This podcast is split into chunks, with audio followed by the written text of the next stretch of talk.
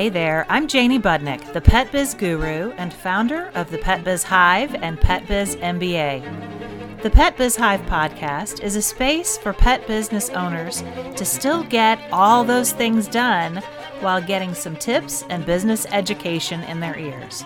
So pop in an earbud and get ready for the buzz.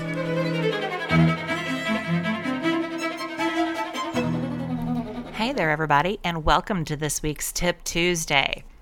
So, I have been one that has never taken great care of my skin. So, I'm 49 years old now, and I'm seeing the effects of it when I look in the mirror. It's just amazing. Over the past couple of years, it's like I don't even almost recognize myself anymore.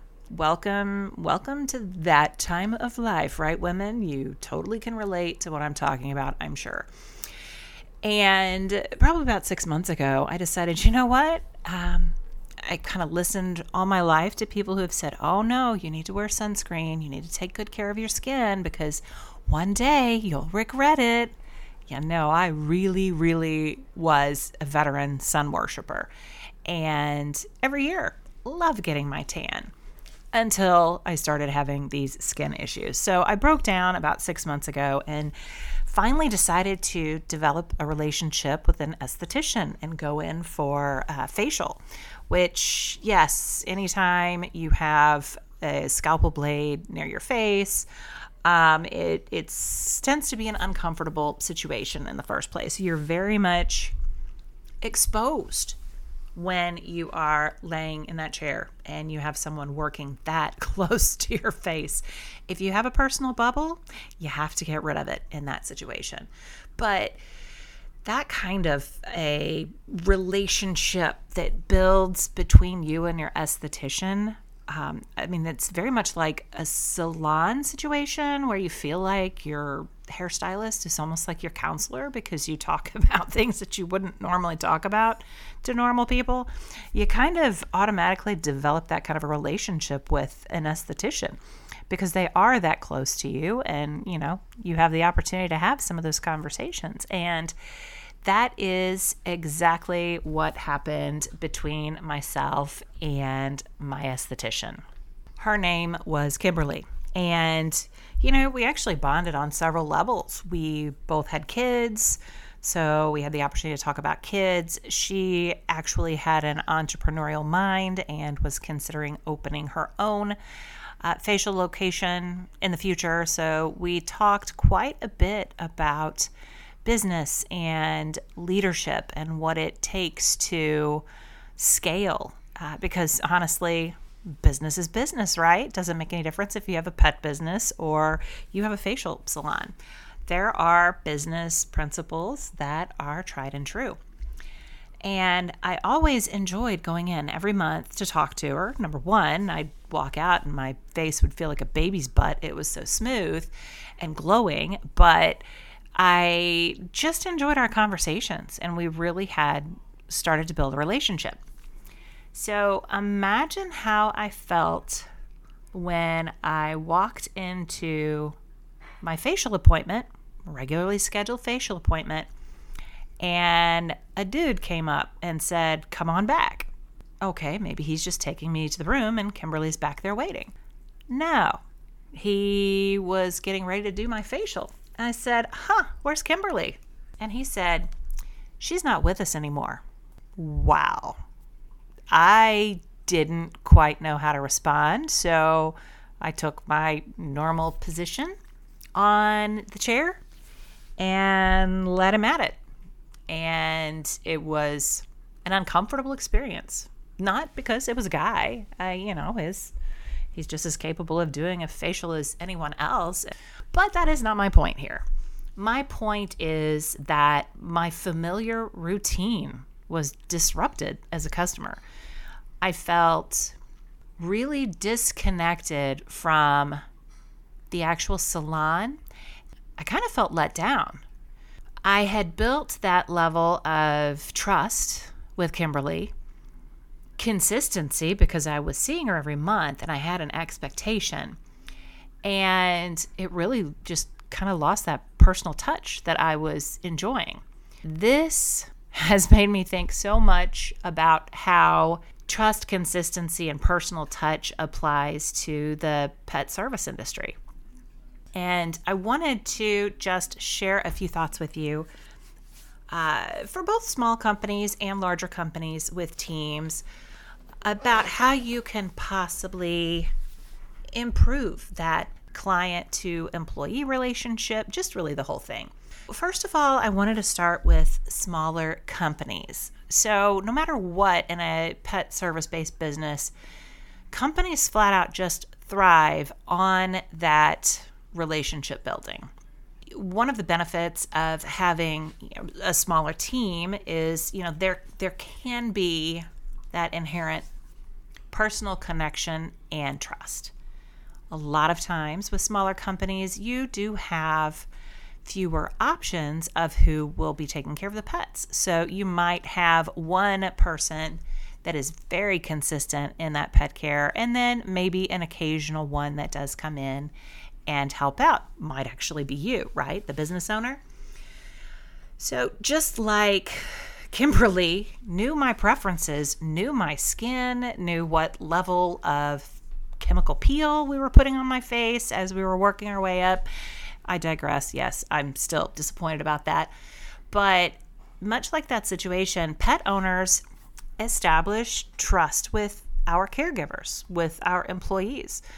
They're the ones that are there. You know, we might not, as business owners, be the ones that go there. You know, you might not do anything besides the new client consult um, or the introduction visit that relationship and that personal connection inherently is built with the direct caregiver.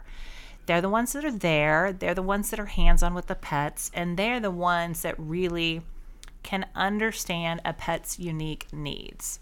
You know, that is that's really because of consistent positive experiences over time, like any client relationship, right? Well, the next benefit of that, of course, is the, and I guess you could call it continuity of care. Uh, of course, we know that pets thrive on routines and familiarity. Uh, definitely, clients thrive on routines and familiarity. So, when you have the opportunity to maintain consistent caregivers, even if it's a small team, it really improves their comfort and their well being. You know, actually, one of the benefits of having smaller teams with more of a primary sitter assignment is you can better directly work with pets who are people selective, human selective, because you can ensure that smaller, more tight knit, consistent continuity of care with your actual staffing. Another real area that you need to focus on, whether you're small team or large team, is effective communication. What I told about my esthetician experience, I didn't know until I walked in the door. Imagine how clients feel if there is a breakdown in communication or even a lack of clarity. Pet service companies should notify clients about any type of changes. In some cases, it's necessary for client preferences to introduce new caregivers gradually. In some cases, clients don't mind who comes in the door because they trust that you are going to find the best people.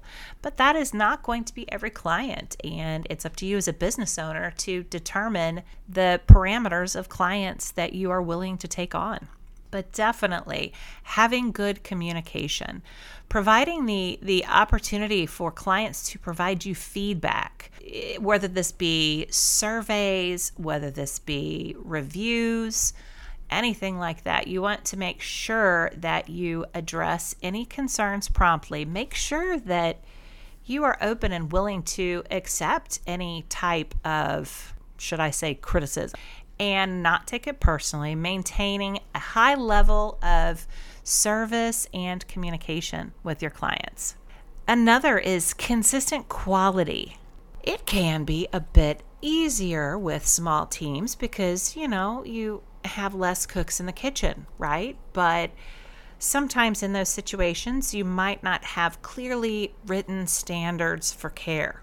And that's one of the most important things in any pet service business. No matter who comes in, those clients should have an expectation, as I did, that I was going to see Kimberly, that it is going to be a consistent, high quality, repeatable experience. No matter what size team you have, make sure that everyone does it the same way, that there are protocols. It doesn't matter if Katie comes in the door or if it's Corin, the care is going to be the same for the pets. And of course, it's wonderful anytime you can personalize service. It's great with the new technology that we have, all of our industry softwares, that we are able to personalize our messages. It is a great opportunity to strengthen your relationship with your clients by reflecting in your messages that you know their pets, you get their pets um, including funny stories. There are so many things that you can do.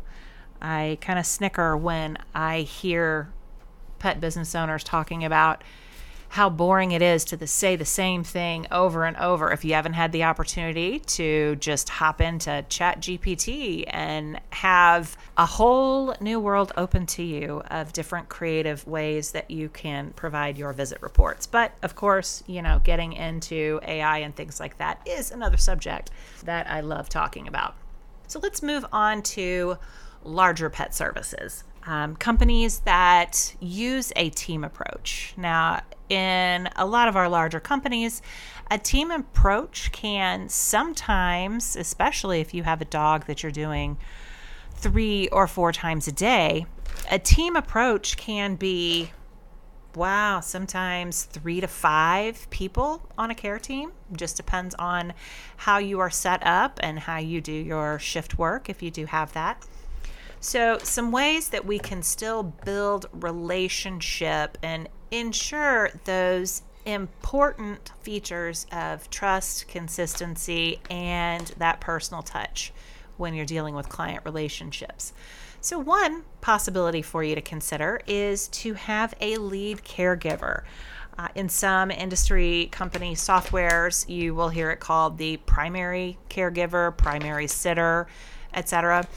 Um, even within a small team that you might be building up, having a primary point of contact really does tend to provide that personal connection for the client. This one person can really be the one to maintain changes in the client database. Y'all know this, it can be one of the more challenging things about providing client services they don't always tell us when they make a change. But it is nice to have that lead or primary person that is in charge of making sure those types of things are noted. And in that situation, it can be uh, one of your head team members, a lead walker, just someone that is almost empowered with the ability to go above and beyond to figure out what is going to build the best relationship with that client. Another thing that you can do is regular check ins with clients. You know, back in, I think it was episode 46, I had talked about the challenge when you have employees who are providing care for the pets or independent contractors, um, depending on what you have and you don't see the client, you don't take care of the client, and the challenge it can be to maintain a relationship between you and your office and the client when someone else is providing services. You need to be the one to establish and solidify that relationship because otherwise, you do risk the chance of losing clients to possible shrink if there are independent contractors that are asked to continue providing services because that client had lost their connection and their relationship with you as the company owner because ultimately that relationship needs to be built with you. So, a great option when you're in that type of a situation is to have regular check ins just, you know, give people a call occasionally, see how they're doing if you haven't heard from them in a while. If you know certain things about your clients, which I always recommend doing a great bit of demographic research by sending out surveys, and that can definitely help you learn more about them. But if there is an article that you see that you think they might be interested in, drop them a little email, shoot them a text, whatever it takes, just to let them know that you are thinking about them and really solidifying that relationship.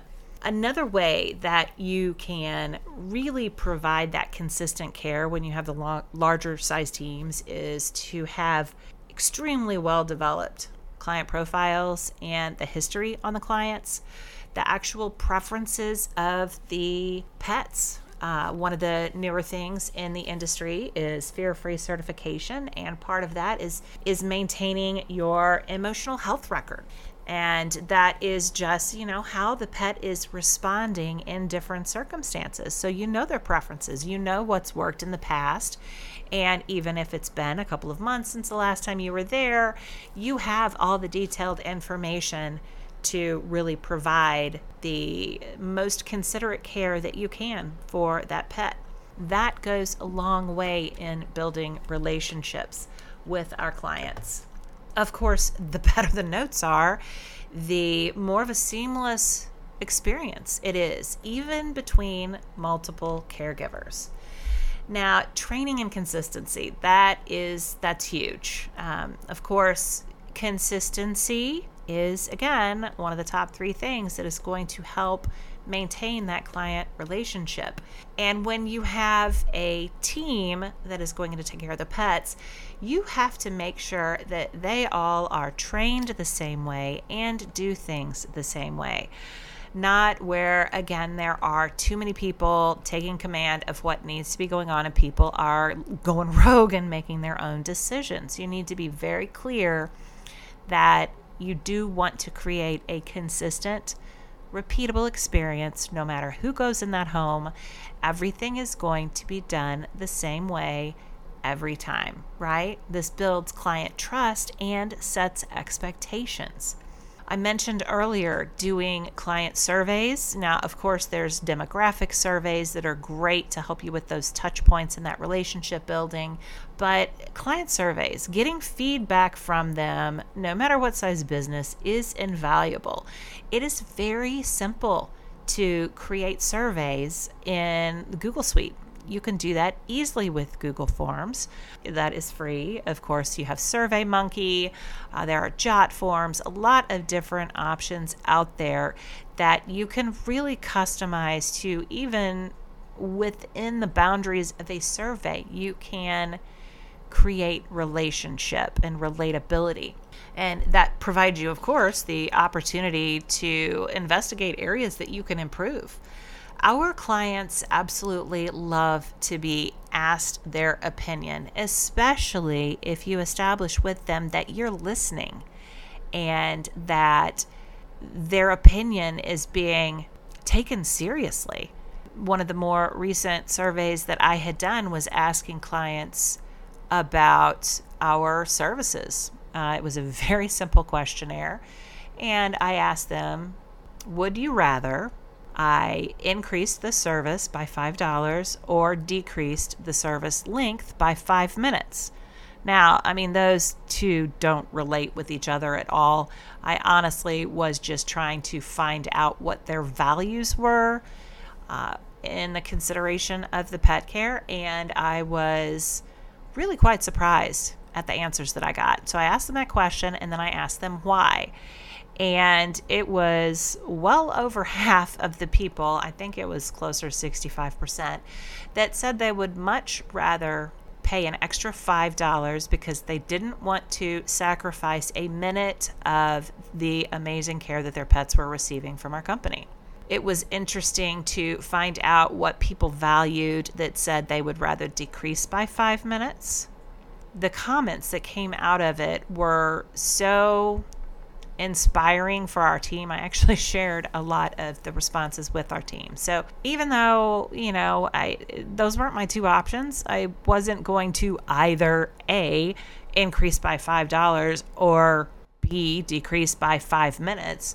I was just putting it out there as a reference point for clients to find out where they saw importance in in our service between time and money.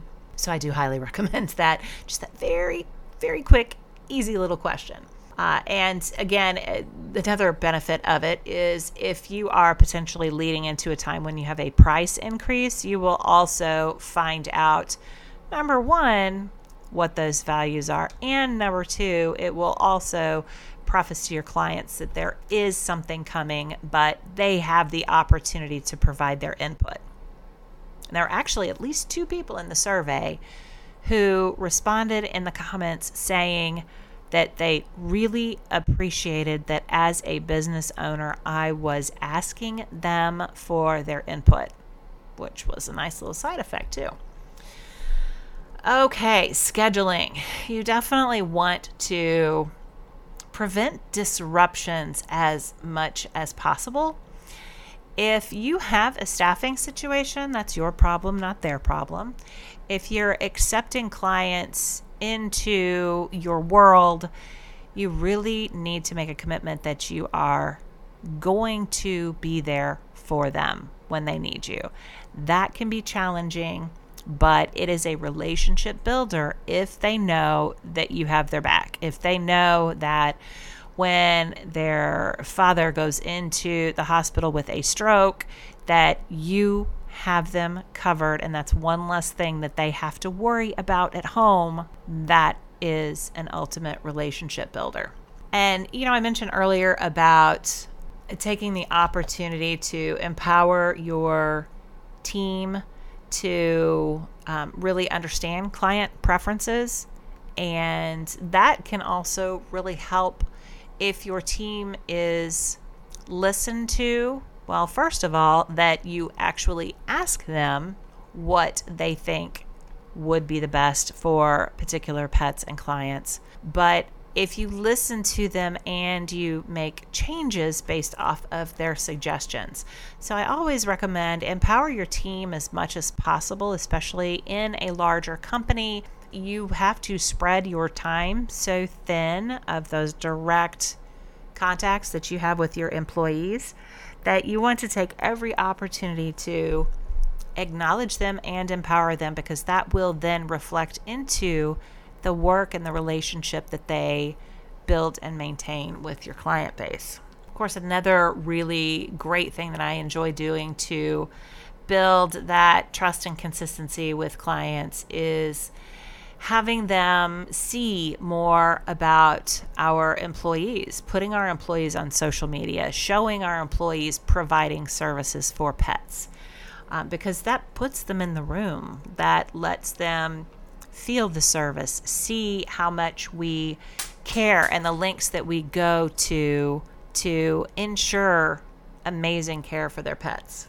And then, of course, another way to relationship build, especially if you are not out there in the field yourself anymore, is providing communication through client education.